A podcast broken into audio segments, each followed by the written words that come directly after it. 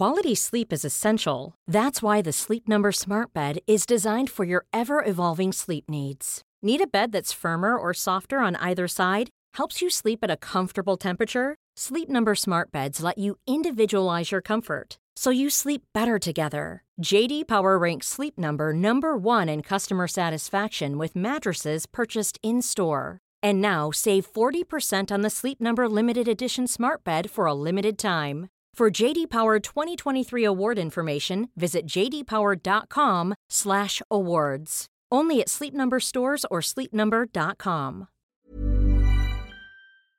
We just had the best B-roll and talked so much shit about so many famous people. We're not going to record any. Yeah, of we it. didn't record any of it because You're And welcome. Thank goodness. You're welcome. Yeah, About- oh, you- we are welcome. We are so welcome. So many careers saved, possibly including our own, but not limited to. Matt, we uh, were all in debt to Matt Kahn for not running the the record during that last segment. So so true. You know, this is the danger of drinking scotch while you yeah, record. near a microphone. Hello and welcome to Rational Security, the Flying the Quiet Skies edition. I'm Shane Harris of the Washington Post. Do you guys remember Flying the Friendly Skies? Remember when that? Remember when they could say that with a straight face? They sang that was it, before they started beating their customers and killing their dogs. dragging them bodily off the plane. Yeah. It's the Oh good old my days when you there was enough armrest for two people. Oh, I'm actually getting ready to fly, and I'm, I I don't dread it as much anymore. But basically, now you just pay for all the extras to get what used to be called a bad seat. Yeah. Yeah, that's right. Al- Although I also remember that back in the good old days, everybody in the back of the plane was smoking the entire flight, Mm-hmm. and to get to the restroom, you had to pass through this cloud of cigarette smoke. Yeah. So some things have gotten better. The other thing that's gotten better about airplanes is that they don't crash anymore.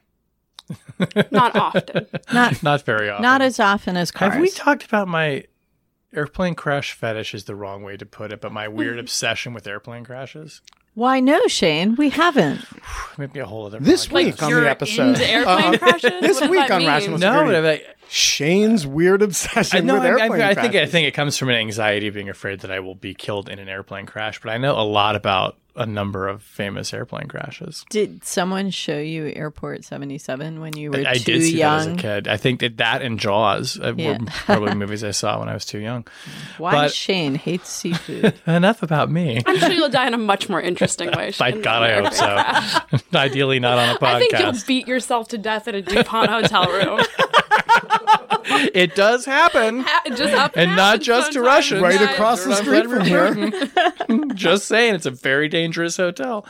I'm here in the Jungle Studio with my friend Susan Hennessy, Benjamin Wittes, and Tamara Kaufman Wittes. Hi, everybody. Hey, Shane. Uh, we'll not be beating ourselves today, thank God. Uh, but this week on the podcast, the National Security Council has a very brief meeting on election security, a quiet meeting. The TSA has been quietly tracking tra- air travelers for years, and President Trump says he's willing to meet with Iran's president without conditions. So nice. Just call me. We'll have a meeting. Work it out. You in town? Come by. Step by the White House. Sure. Neither It's of so them easy. drinks. Yeah, Why it's so easy for them to get into the U.S. to come visit the White House. we'll watch soccer together. Um, let's start with the uh, this week uh, the NSC Principals Committee meeting. Principals Committee. Wait, before Matt. we before we go on a little bit, don't you think just throughout this episode we should periodically burst out "Get me a Coke"? Can we talk? Okay, before we let's talk about the right, Michael let's Cohen. go- Let's talk about the Michael Cohen recording for just a second. That's a good. Hang idea. on, wait, get me a Coke. Get me a Coke. what? Yeah, no, all right, we're going to, what, what topic went? Yeah, this one. The other thing? Yeah, the Charleston thing. Yeah. Uh, can I get a Coke, please? It was listening to that tape.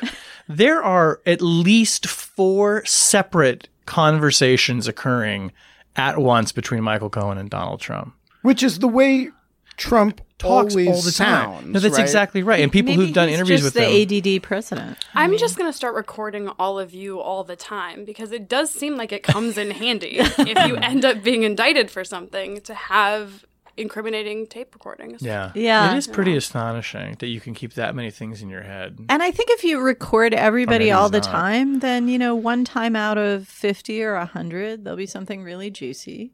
Okay, so but here's the question. So if we recorded each other all the time, what would be the thing that would leap out at the listener like can I have a Coke?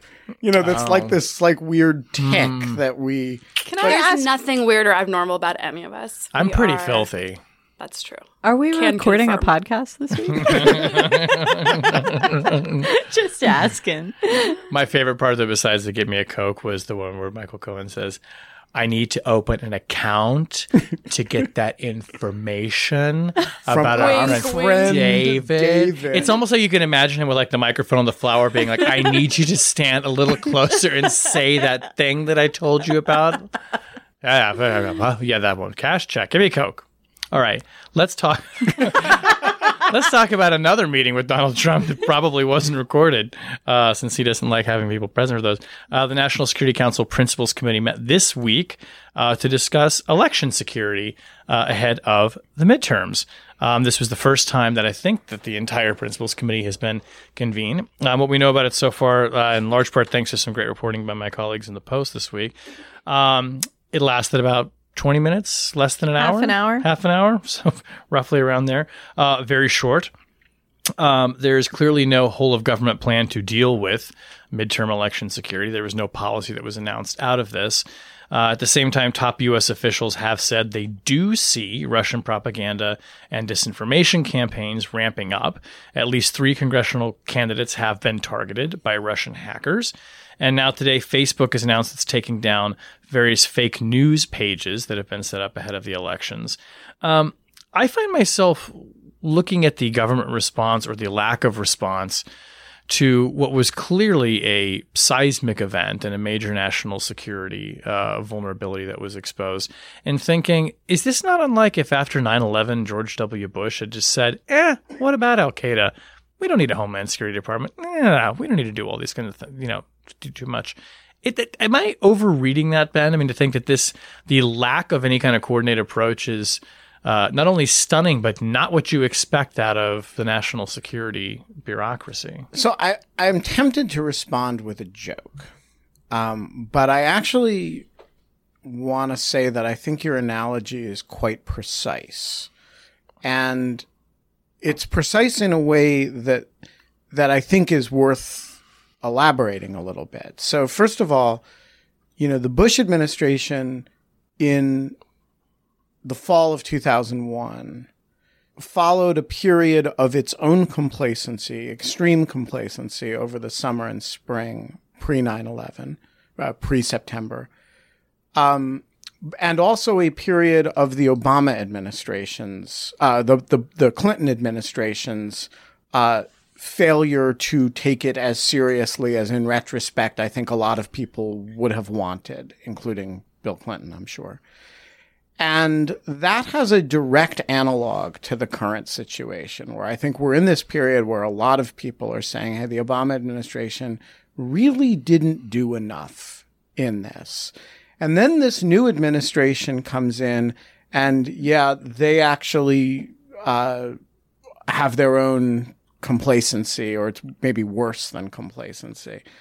Uh, and so I think the analogy is almost as though after 9-11 realizing that the clinton administration had you know not done everything it could and that it had kind of dropped the ball up until then bush kind of said eh, al-qaeda schmal schmida right and we would regard that as for anybody old enough to remember that period unthinkable and the fact that it is not merely unthinkable, but playing out before our eyes while ongoing operations are happening is mind boggling.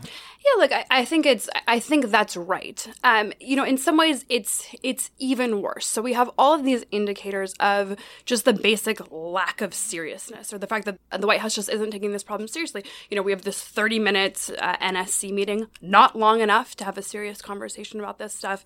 Um, you know, the general denials by Donald Trump, the fact that he didn't raise it with Putin. Um, you know, there's also sort of there's there's structural stuff. So John Bolton getting rid of uh, of Rob Joyce, sending him back to NSA, firing Tom Bossert, putting sort of the cybersecurity portfolio in his deputy, uh, underneath his deputy in a way that sort of treats it as though it's a secondary issue. It's not something that requires sort of a specific expertise of any sort. So even Bolton himself appears to be picking up the cues that this isn't something that we really want to take seriously.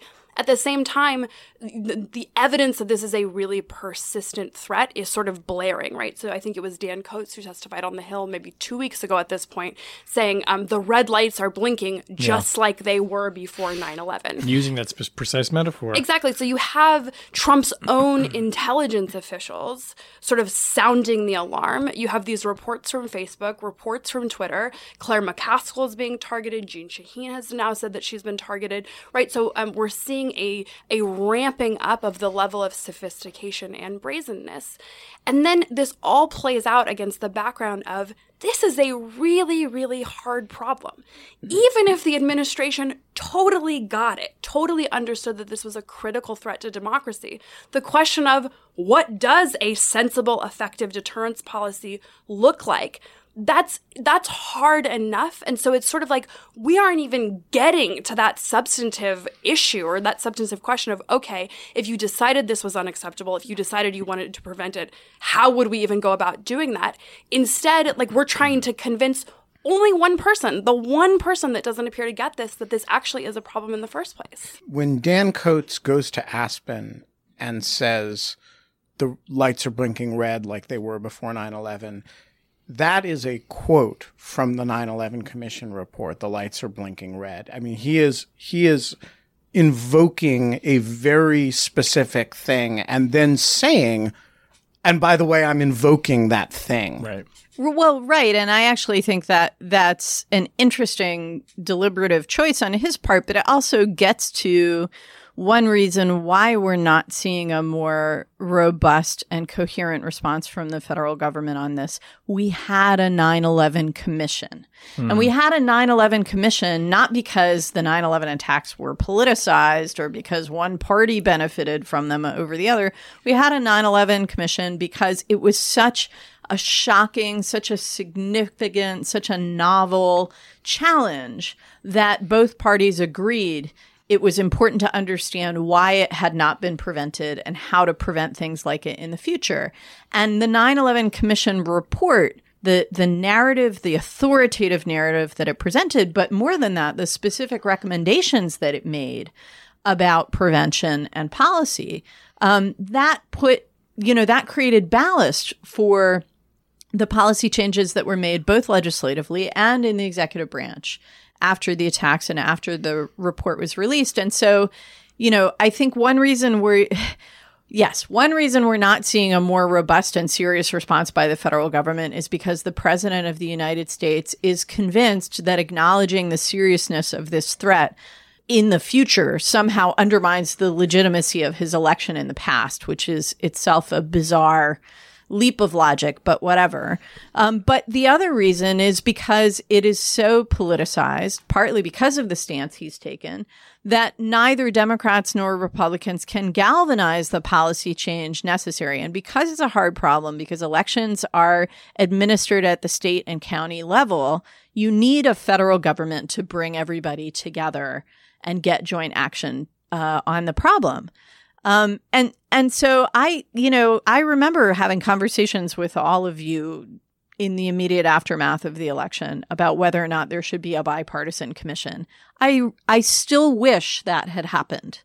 Um, and today, as we look ahead to the 2018 elections and the 2020 elections, and we know that the Russians are determined to continue making us uncertain about our own polity and about the the workings of our own democratic process, I wish more and more and more that we had done it. And I, you know, I don't think a Mueller report, no matter how compelling it is, will ever be able to make up for that gap. So, Tammy, your comments on sort of the politicization does make me sort of wonder you know, there are things that can be done without the president's support, assuming that there is bipartisan agreement in Congress, assuming that there is lower level executive branch support. You know, we have seen that there's it's possible to get things done sort of over the objection or at least the neglect of the president. I wonder if this isn't an area in which even if it wasn't politicized, even if you had Congress 100% on board, even if you had administration officials recognizing the problem, that if you cannot convince Donald Trump, mm. if you cannot convince the president, you actually can't meaningfully respond because this occupies such a sensitive, complex area of foreign policy, intelligence, military, uh, self restraint by the United States, domestic politics, federalism, that actually this is an area in which we could imagine a world in which you remove all of those other issues. Everybody else in the world is 100% on board, but you can't convince Donald Trump. I actually wonder if under those conditions, y- you could do anything that would actually prevent this. Yeah, I think that's a hard and interesting question to ask. I I think you could probably do some things, but they're probably on the order of rearward defense. Like you're already at your own 10 yard line and doing your best to hold that line. Like the states could do that, county boards of elections, return to paper ballots, you know, go back to really dumb, uh, no tech processes, you know. Um, Congress could legislate bans on uh, advert. You know, they could have a cooling off period, like a lot of countries do, for 24 or 48 hours or for four weeks before an election. So, but these are really blunt instruments, and they're blunt instruments that actually impede the the healthy functioning of an electoral. But this is fundamentally a deterrence question, and this is why health. This is related to Helsinki. But it's also an intelligence question. It is an intelligence question, but it's an intelligence question so that you know what's going on. Right. The intelligence but, function component can serve the deterrence. Yes. Right. But fundamentally, this is about because you're never going to be able to stop all major cyber operations, particularly influence operations, right? You know, in a world in which we value speech, the Russians are going to be able to put out stuff. Um, this is about do you convey resolve in saying if you get involved in our elections, we will fuck you. Mm-hmm. And we will hurt something that you care about a lot. And that may mean street protests in Moscow. It may mean sanctions. It may mean, you know, all kinds of other things that we can bring about. But if you don't lay off our electoral system, we will come back at you with something that you care about. And that is why when the president of the United States stands up there next to Vladimir Putin and seems meek and seems uh, solicitous, solicitous, and seems all the other things that we were talking about last week and that everybody else has been talking about for the past two weeks, it profoundly undermines the objective because ultimately the cybersecurity issue here is the modality. And the real question is, are you vulnerable? Are, are you in a position where people are not afraid to attack you? Just to go ahead. Well, I just wanted to pause for a moment on the fact that the president held this meeting at all. Yes, it was unserious. It had no concrete results. It only lasted 30 minutes. But the fact is, he was compelled to hold it against his will he basically doesn't hold National Security Council meetings on anything. And it's meaningful to me. I I don't know whether absent Helsinki the pressure would have built to do it, but now that the dam has broken, e- even if it's just a crack, I wonder whether it suggests that there's more room for pressure from members of Congress, from governors, from others with a stake in this electoral process, because it's not just the president who gets elected in these things um, to push for more process, and more process can produce more policy. And I think you're pointing, and just to kind of close this segment out, I think Tammy, you're pointing out something that strikes me about the statements that we're hearing from Dan Coats, from Christopher Wray, from Mike Pompeo, from basically everyone, even Kirstjen Nielsen, who was almost had to be kind of badgered into saying, "Yes, I agree, Russia's interfering." In her elections when she was out at Aspen. These are officials who are going on record and making it very clear, including with Dan Coats and the blinking red lights, that says basically their way of signaling, hey, if this happens again, let us be very clear where I was on the record. And I was warning the public, and I was warning the president, and I didn't get any guidance and I didn't get any direction. I mean, not to say that this is about CYA, it's about public warning, but also this has the effect of these officials being very clear for the sake of history that they were aware of this the agencies that they led were aware of this. Yeah, ass covering is a very powerful bureaucratic impulse. Absolutely. And it can be used for good. It sure can. um, well, speaking of powerful impulse, I have nothing for this. Speaking of covered asses, speaking of putting your ass in the seat, I guess. Uh, I love this story so much. The Boston Globe had a terrific scoop. Oh, such a scoop. Such Go a scoop Globe. that for years, I'm just going to read their lead. Federal air marshals have begun following ordinary U.S. citizens not suspected of a crime or on any terrorist watch list and collecting extensive information about their movements and behavior under a new domestic surveillance program that is drawing criticism from within the agency. The previously undisclosed program called Quiet Skies specifically targets. Shh, Quiet Skies. yeah, you're talking too loud, Shane. Quiet Skies. I called Librarian in the Sky. Specifically targets travelers who are, quote, not under investigation by any agency and are not in the terrorist screening database, according to a TSA administration bulletin in March. Um, part of me loves this story because, as we were saying before the podcast, this is so like vintage 2002 when it was, you know, there The are watchers, yeah, watchers everywhere, and you know, now we're on planes and we have these new layers of security, and like the meter maid has been deputized to report any suspicious behavior to the government. There's something sort of very kind of old school surveillance and reactionary about this story uh, that I really dig. But also, it strikes me, and, and I'll, I'll kind of jump all this. Whoever wants to respond, my, my, I want to talk about the, the program, then I want to talk about some of the legalities around it. But it strikes me that this seems analogous to the Israeli model for security, which is about observing behaviors. It's about watching things like is the person sweating? Does the person seem particularly preoccupied with their surroundings? Is this part of their face twitching? What happens when you ask them questions about where they're going? Um, there, it, it seems it seems like this is not completely out of thin air. The these these um, techniques that are being deployed. Let's put the let's put the civil liberties question component aside for a second. But But I mean, is- targeting is, out of thin air. well, the targeting's out of thin air. Yes, Maybe but they don't here- say how they're selected. Well, this is this this one I want to get to. Is this is this really stupid, or is this kind of another iteration of arguably maybe successful security protocols and procedures we've seen implemented in other countries like Israel?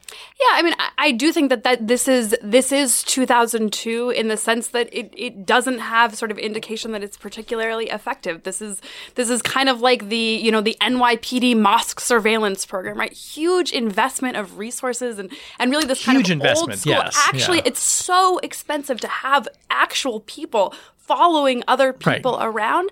This wasn't evidence based stuff then, and it turned out not to be effective security. There's no indication it's evidence based now, either in terms of this actually detecting a threat or this the threat actually existing or this being the most important threat in which to invest resources.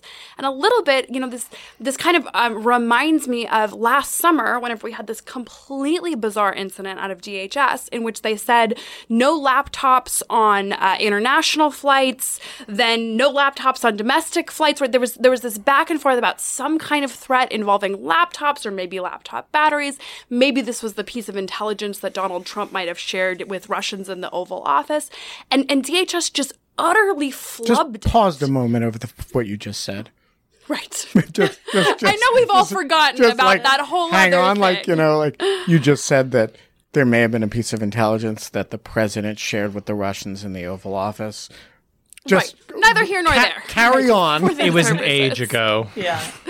um you know, so this thing that, that DHS com- completely flubs and sort of right, DHS's job is to communicate information about threats to the public so that the public can decide how to act and help them in identifying threats, right? Like you, this is supposed to be this sort of reciprocal thing, and that's the one concrete or apparently concrete intelligence threat regarding air travel that we've seen sort of in the past eighteen months and they completely messed it up and now it's just kind of gone away and everyone can have their their laptops and i guess they're not worried about it anymore. And so you know now knowing in retrospect that this massive surveillance progr- program is being undertaken simultaneously to these threats sort of popping up and then dropping down you know it, it does strike me as th- these this is probably wasteful Yeah, so uh, just to pick up from where you left off, if I were a member of Congress on the relevant oversight committee, my reaction to this story would have been, ooh, their budget is too big. right? Yeah. I would have been like, wow, they have enough money to waste it doing that. It is time to shrink. Um, so number one, yeah, this is clearly uh, coming up with ideas because we have more money than useful stuff to do, right? And one would wish that they would take that money and put it into good social science research about how we can use behavioral science to suggest who presents a threat. Because you're right, Shane, the Israelis are doing stuff, although they're often accused of racial profiling. They definitely do a lot of work that's rooted in um, behavioral research uh, about how people who may present threats act and how they act differently from other people. So, and this is my second point. If the news had broken that DHS had an odd training program for their intelligence or security personnel that involved having them follow normal people around the airport to see how they behave so that they could learn a baseline. Like that I could understand. But what on earth is the value of following random people around to see how they behave? Not for that purpose. Like, what does that get you? I'm so mystified that anyone signed off on this program. I mean, I think that gets at the an, an embedded assumption and the real question here, which is that it doesn't make any sense if these people are being selected genuinely at random maybe they aren't being selected genuinely at random that's and that's the, the part point. that sort of this this story sort of glosses over it doesn't gloss over but it, it, it is know. unable answer, to yeah. right how are they picking who they follow So, a couple thoughts. Um, the first is the idea of layered security in airports is a sound one. That, you know, our experience of security in airports is that you walk into an airport and there's nothing going on. And then you go through this security checkpoint, and that's where the security is. And they make you, you know, get rid of all the more than three ounce liquids, and they, you know, search you and backscatter machines and all that. But that that's the security point. And then there's you're clear after that. And you know, if you somebody hands you a machine gun when you're coming out of the TSA thing, that's fine. No one's going to bother you, right? And that's actually not the way airport security actually works. It's just the optical way it seems to work. In fact, there's security going on and there's a certain amount of monitoring going on kind of at every stage in which that's just the stage in which you're actively interacting with it. And so that the idea and the, the most the the backest end stuff is the air marshals actually on a flight, right? Who are armed and who are uh, and you know, the idea that you have that layered security makes all the sense in the world. The idea that that layered security behaves irrationally uh, does not make all the sense in the world. And so I think the question of what are these people actually doing? What are they looking for? What are uh, what are the circumstances in which they're following people in order to find out what and do what is what the entire thing turns on. So my next question then that leads to this is is this legal? I mean, it it does turn on that, right? So so based on what's presented in this story, yes, probably, right? These are individual TSA agents, police officers following people around in public. So even though they call it a domestic surveillance program, it, it's not all that different than a beat cop walking the streets. And actually, this appears to be sort of low tech. So to the extent that we've tried to use the beat cop analogy, but it's actually, you know, trackers on cars and, and really sophisticated databases. No, this appears to be actually a, a pretty uh, precise analogy. It's just people walking around, taking a look and and, seeing if there's anything wrong. So sort of on its face, no, there there probably is no legal issue here. This platform security um, uh, is relatively common. Um, the question of how these individuals are being selected potentially does raise a legal question because if they are being selected on the basis of their race, religion, their participation in First Amendment speech. So, right, if you're following people because of what they liked on Facebook or or because they attended particular rallies or demonstrations, or because then, they have headscarves, right. or because they're males walking with people who have headscarves, right? right? Then then you do start to get into potentially really thorny legal questions. I think that it's also notable that apparently, I mean, at least I don't know if these were the sources from the Boston Globe, but they have text messages from TSA agents and people on the inside, Mar- I think air marshals themselves, who question whether this is useful, question whether they've gone too far. I mean, it strikes me that if you're somebody who's working in this program day to day and you're thinking, God, guys, this is this is really too much, that's a pretty good indication of whether it has real operational value and is coming too close to a line. So, of course, one of the problems here is that the incident rate is so unbelievably low, right? So, if you're the TSA guy who's searching bags, the incident rate in bags is actually pretty high because lots of people have sharp objects in bags that you're not supposed to take on planes. Plus Sebastian Gorka. Right. Right. You know, Guns, he keeps them busy. Right. know. he um, alone is a full time job for at least two people. And there's Someone's the, got the Gorka file. That's like You a know- promotion. That guy forgot about his firearm again. I like this. and then there's you know the liquid stuff right so there's like this long list of things you're not allowed to bring on planes and people bring them try to you know inadvertently pack them all the time so there's actually a lot to do but if you're a back deployed person somewhere on a plane or in a concourse whose job is to kind of figure out what causes you anxiety after everyone's already gone through security, the incident rate there is going to be really, really low. And so you're going to spend a huge amount of time to the extent that you're following people, following people who are actually just trying to get on planes. And that's a low hit ratio problem. Right. And so if you're the person doing that job, you might start out very sincerely looking for threats. Then you start to wonder, why the hell am I, you know, flying all over the country, uh, maybe giving myself deep vein thrombosis when I have no sense of whether there's any logic behind what I'm doing. And after that, you would probably get to a point where you would text your colleague and you'd be like, Oh man, I see this weird dude going to Vegas. See you Monday. right, right, right. Just to get through the day. Yeah. Or even worse, you start engaging in behavior in order to justify your existence and justify your Yeah. employment. There's a program and there's a budget for a program. And so, you know, a life will find a way, federal appropriations will hmm. find a way. If there's money, there's someone in the federal government that's willing to spend it on security. And so then you start getting to the issue of overreach, both to the extent that you're investing lots of time and resources in something that doesn't really work, and potentially you are starting to get into the thorny civil liberties areas. Calling Congress. Um, speaking of behavior to justify your existence, President Trump said he's willing to meet with Rouhani. Um, the president has said, Did I say I didn't like you? I love you. I love you, man. we're friends. We're friends now. It's Donald and friends. Uh, so the president was asked a question in a press conference yesterday uh, with the uh, new Italian prime minister, yeah, whether or not he would be willing to meet since he met with Kim Jong Un, and he's in the the baddies club.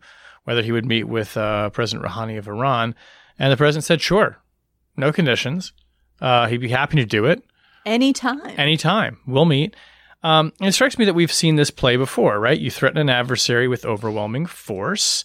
You send nasty tweets, sometimes in all caps. You offer to meet without conditions. You legitimize them by your mere presence and the grace of a meeting, and give them anything they want and declare peace and go home. Uh, maybe I'm being too cynical about that, but like we have seen this play, right? I mean, when Trump was tweeting in all caps at Rouhani three days ago, I was talking to friends. that was who were- only three days was ago. it, was it three? Could have been two, but I just want to say, who were saying like, look, we'll have a summit in a week and he'll give him whatever he wants. I just want to say, I also will meet with Rouhani without preconditions. and, um, you know, I'm happy to do it in Singapore. There's some good restaurants there. And, you know, I, I just think we should all get together and talk. Maybe we can, as Trump would say of Putin, get along. I think you have a meeting with Putin already on the books. He has not, I have not heard from the Kremlin That's, on that's that one thing at a time. But, After the witch hunt. after the witch hunt. uh, but Tammy, I mean, it, look, I mean, look, I mean, I, I'm being a little bit facetious in my in my recitation of uh, the the sequence of events here.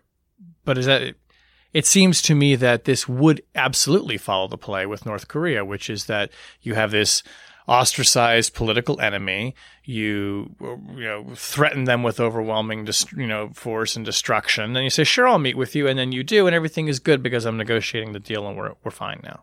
Well, so I agree with you that what Trump is doing is following Trump's North Korea playbook. But I think that if that's what he's got in mind, um, it's very unlikely to work for him or for the situation in foreign policy terms in this situation because Iran is very differently positioned than North Korea. Um, North Korea is internationally isolated. Its economy is cut off from the world it pulled out of international agreements and refused to engage in good faith negotiations and was pursuing a very aggressive escalation of its nuclear and missile programs. Uh, Iran had a signed multilateral deal with the international community that opened up the the global economy uh, for Iran. For uh, other countries have been making investments in Iran, and the United States pulled out of that agreement. So Iran is not isolated here. The U.S. is the one that's isolated. Uh, Iran's leadership doesn't need a meeting with Donald Trump to establish its legitimacy internationally. It has international legitimacy as the party that's upholding the negotiated agreement. Um, and it's Trump who's lost legitimacy with respect to the Iranian issue. And finally, you know, Kim could use a summit with Donald Trump also domestically at home. Uh, to deflect attention from the miserable state of human life in North Korea and from the repression of his own regime. Uh, but domestically inside Iran, it does not do the president of Iran any good to meet with the U.S. president. Uh, in fact, it will make him vulnerable to more attacks from the right. Finally, there's the fact that the Iranian president is not the head of that theocratic dictatorship. The supreme leader is Ali Khamenei, and that guy is not going to be meeting with Donald Trump. So it's a bad strategy if that is, in fact, what he's trying to do. But I'm also not sure that it is, in fact, what he's trying to do because I think that he understands that the interaction with the Iranians is not nearly as simple. Um, he has already been dealing with this for a year and a half, and um, he has faced a lot of pushback from a lot of people within his administration over his preferred approach to Iran. So I think he understands at a minimum it's complicated. I think he was looking for a, a splashy headline and that's all uh, to just deflect attention from other issues. Uh, and I think he got that. And part of the reason why I'm so convinced that it was just about a headline and nothing more, that he really has no intention of pursuing this, is that he allowed Secretary of State Pompeo to contradict him almost immediately. Within hours, Pompeo was on TV saying, well, it's, you know, Uh, okay, the president said no preconditions, but let me tell you our three preconditions. And the three preconditions are so fundamental that there's no way the Iranians could meet them. Pompeo said the Iranians have to make fundamental changes in the way they treat their own people, reduce their malign behavior in the region, and agree it's worthwhile to enter into a nuclear agreement that actually prevents proliferation. In other words, they have to be ready to negotiate a brand new nuclear deal. So, Tammy, when when the president says no preconditions, and then his Secretary of State contradicts him um, and creates preconditions, did he give any explanation of what? It's like what is well, no Pompeo loves doing this though. Well, first of all, I love it, but yeah, Pompeo has been in the business of uh, how do they put it in the House? Extend my remarks, right? Revise and extend. revise and extend my remarks. Pompeo has been busy revising and extending the president's remarks on Russia, on NATO, on North Korea. Uh, so it's not. Those remarks but, are policy. But revise, remember. revise, precondi- re- revise no preconditions to three preconditions so fundamental that there's no conceivable way you can engage. Oh, Ben, you, you, you think this is complicated? It's not complicated. It's easy. The president said no preconditions. What he meant is no preconditions except for our pre existing policy which is that Iran has to change its regime and give up its nuclear weapons. It's not so, a precondition. So I do sort of wonder Even if though the it's nature pre and conditional. Sorry.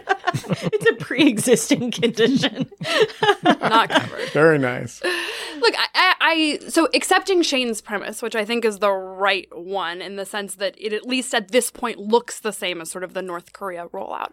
I wonder if one of the fundamental differences here isn't the the nature of Iran hawks versus North Korea hawks. So one of the things hmm. that we talked about early in this administration was all of the signals that we were about to have an administration that was overwhelmingly aggressive towards Iran, maybe even adopting a policy of regime change. So um, I, I, think the individual who's promoted uh, at the CIA, um, um, oh, to become the head of the Iran Mission Center. Exactly. Yeah. Uh, you know, someone who's sort of on the record as being uh, yeah. favoring a, a, regime change posture. Um, uh, hiring John Bolton as the national security advisor, right? He's been sort of on this uh, publicity tour for the past five years, essentially. And don't forget Rudy Giuliani's relationship with the Mujahideen Khalq. Right. Um, and you By have relationship, and you, have you mean yeah, yes. sweet, sweet money. Um, right. So, so you have all these people, and, and I think the concern a year ago was, oh God, you know, we're with, we're withdrawing from the Iran deal, we're we're marching towards war. I I wonder how like the fact that Trump just wants a splashy headline, where are we sort of in terms of their policy? Was everybody wrong? And actually, it's far more moderate or it's, it's far more consistent with where it's been? Or is Trump really does Trump have fundamentally different instincts? And so what we're seeing is actually this push and pull between the instincts of the president to actually engage versus this really, really powerful caucus and contingent within his own administration that, that wants anything but. That's a really interesting question because I think you're right that that tension has been there. It was there in North Korea also. Um, but it, one thing that's very consistent in the president's approach to foreign affairs is that he's not interested in wars. He doesn't think the United States should be out there fighting any wars. We should just be defending our own borders, our own homeland, whatever. He doesn't even want Article 5 of the NATO treaty. So you're right that his sort of core impulse cuts against the hawks within his own administration. On the other hand, he appointed them.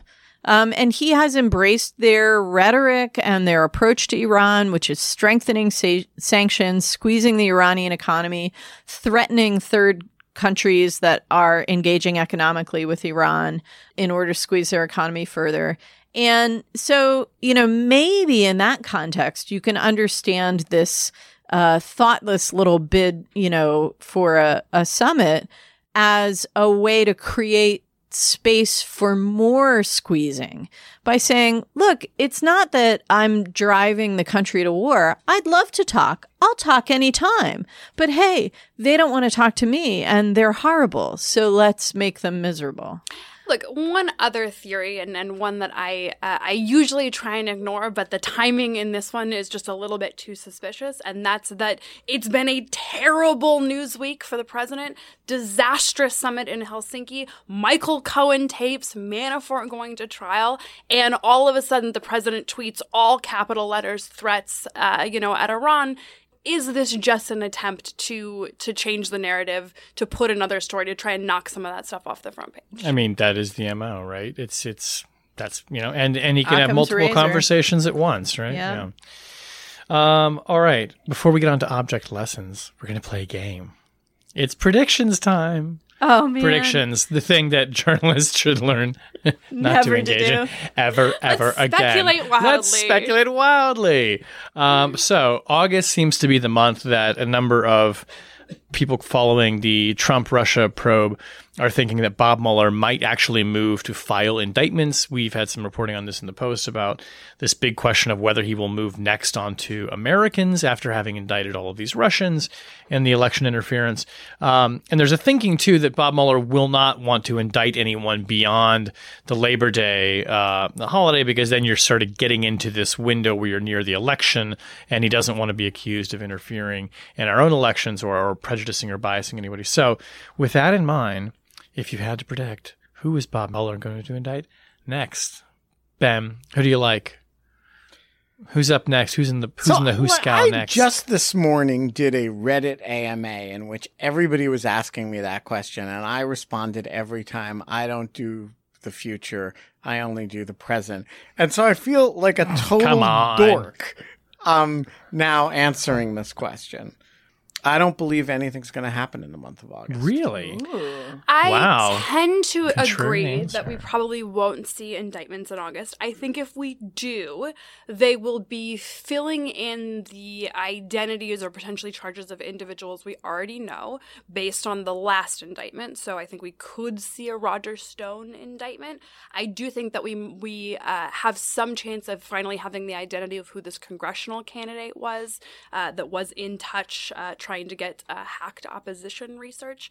The other area, and I think this is uh, overwhelmingly unlikely, but it's sort of the other like blinking light legal question is we now have conflicting testimony on matters in which a, a number of Trump's inner circle have testified under oath, namely whether or not President Trump, uh, then uh, then candidate Trump, was informed about this Trump Tower meeting beforehand. You have Michael Cohen, uh, you know, saying that there was a meeting, that Trump was there. Uh, you know, you have Rudy Giuliani, who you know appears to maybe be confirming some kind of meeting. Maybe Rick Gates was at that meeting. He's cooperating with Mueller.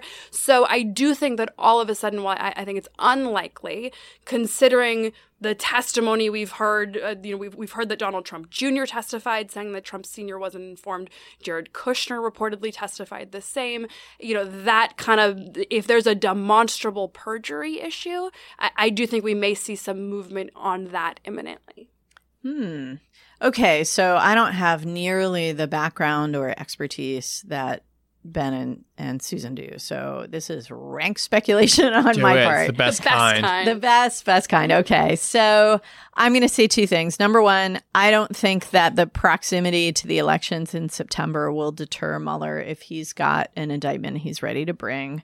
I think he's just going to forge ahead. You know, he's like one of those horses with blinders on that just keeps going forward. So that's number one. Number two, you know, I think what we've seen so far is that he really is working from the outside in. And if you think about that in indictment terms, there are still plenty of people whose cooperation may have, you know, reached its natural endpoint, but who haven't yet been brought to court, who are in this the sort of outer ring. And so, you know, I, I think one of the things, if I were sitting in Bob Mueller's office, I would want to get this deal with Michael Cohen done, partly so that he gets himself off the TV. And um, and so I, I expect that we're going to see that cooperation agreement slash guilty plea or whatever happening over the next weeks. Um, and then, you know, if there are other outer ring people who engaged in improper contacts that are criminal in nature, you might see that. So, you know, if there's a congressional candidate, I would expect to see that before I would expect to see Roger Stone. But we'll see. I just want to say the other thing that I think could, the thing that really could happen in August. Uh, Giuliani was on television on Sunday saying that he expected a decision imminently in the next week or so on the question of uh, whether the president would sit for an interview. Everybody expects the answer to that question to be no, or at least not without conditions that Mueller wouldn't accept. At that point, Mueller will either make a decision that he doesn't need the interview and move on, or if he does need the interview, he will at that point issue the subpoena. And so, uh, one possibility that I think could real could really could happen in August is that Mueller pulls the trigger on the subpoena, and then you have it's not an indictment, but you have a major litigation over the question of whether the president uh, can be compelled to appear in front of a grand jury. Uh, and that is a novel question that has never been resolved, and it's a, uh big deal litigation right in the election season. All right, let's move on to object lessons. Ben, what's your object? My object is a letter from the Justice Department, which I received last week, but I didn't notice that I'd received. Did they serve you a letter? Uh, they did not. They Oh, okay. they sent it to my lawyer, and Oh, my lawyer oh. sent it to me, and it got lost in my inbox. And so my lawyer, That never happens. Totally not surprising. my lawyer, like yesterday, was like, "I haven't heard from you about this this amazing letter I sent you." Basically, so I dug it out of my email box. Um, it is a a letter from the Justice Department in response to my FOIA request about the president's uh, speech before a joint session of Congress, in which he said that the vast majority, according to Justice Department data, of people who'd been convicted of terrorism and terrorism related crimes came here from abroad in order, in, in other words, that they are foreigners. And uh, I didn't believe that when the president said it, and I didn't believe that there was any Justice Department data that supported it, and I didn't believe the Justice Department career officials would have sent fake data to the White House in support of that. And so uh, last year, I asked uh, a couple of our lawfare uh, student contributors to study the question, and they produced an incredible piece of work, just an analysis of what the data do and don't show. And following that analysis by Lisa Daniels and Nora Ellingsen, I FOIA'd the actual correspondence within the department about this stuff. And when the Justice Department didn't produce it, I sued them. And so this letter is the uh, final resolution of the lawsuit. And uh, the relevant part reads On June 12th, 2018, you reached an agreement with the Justice Department to resolve certain issues in dispute in this litigation, whereby the Justice Department would conduct a search for records containing data of one, all individuals convicted of terrorism related offenses, domestic and international, between 2001 and the date of the search the initial search, or two, all individuals convicted of all domestic terrorism related offenses between 2001 and the date of the initial search. No responsive records were located. In other words, there is no data that supports the justice the president's speech.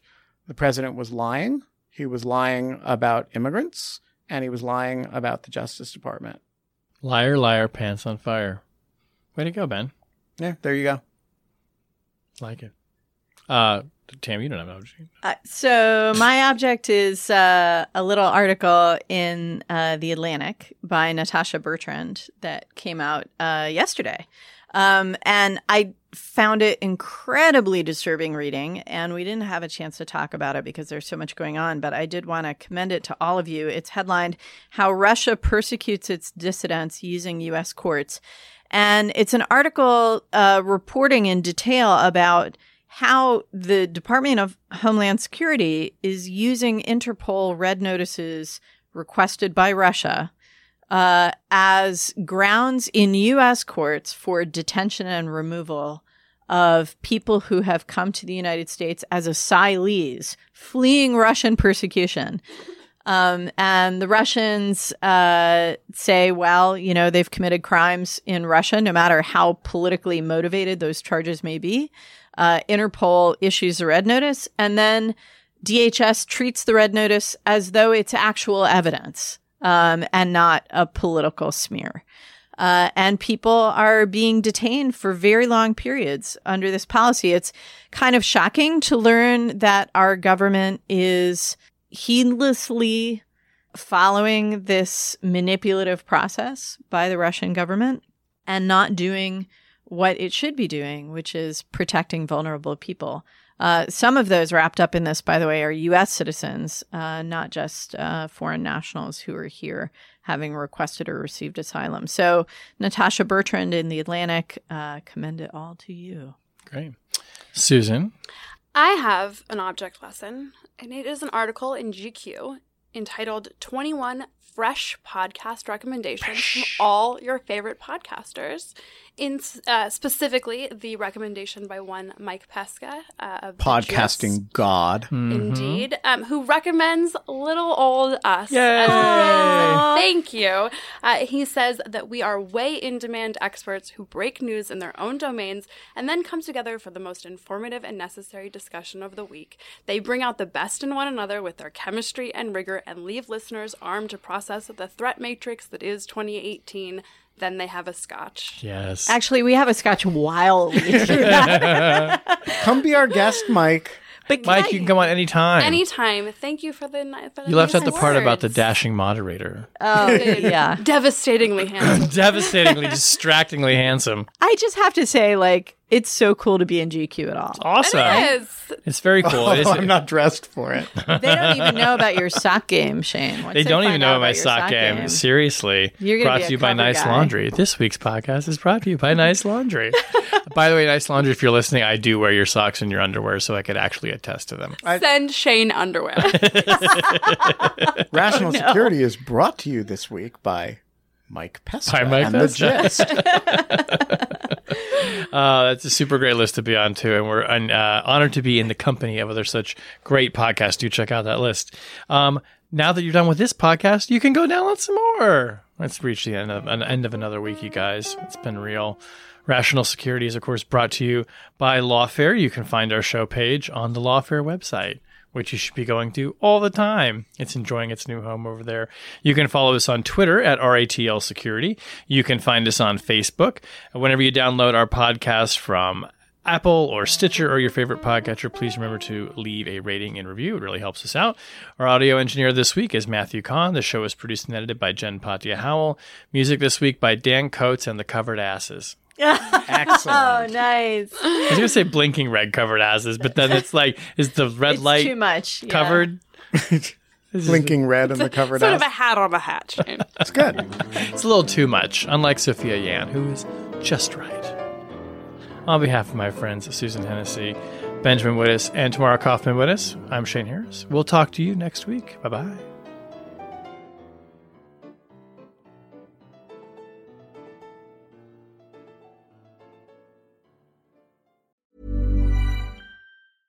Cool fact a crocodile can't stick out its tongue. Also, you can get health insurance for a month or just under a year in some states. United Healthcare short term insurance plans, underwritten by Golden Rule Insurance Company, offer flexible, budget friendly coverage for you. Learn more at uh1.com.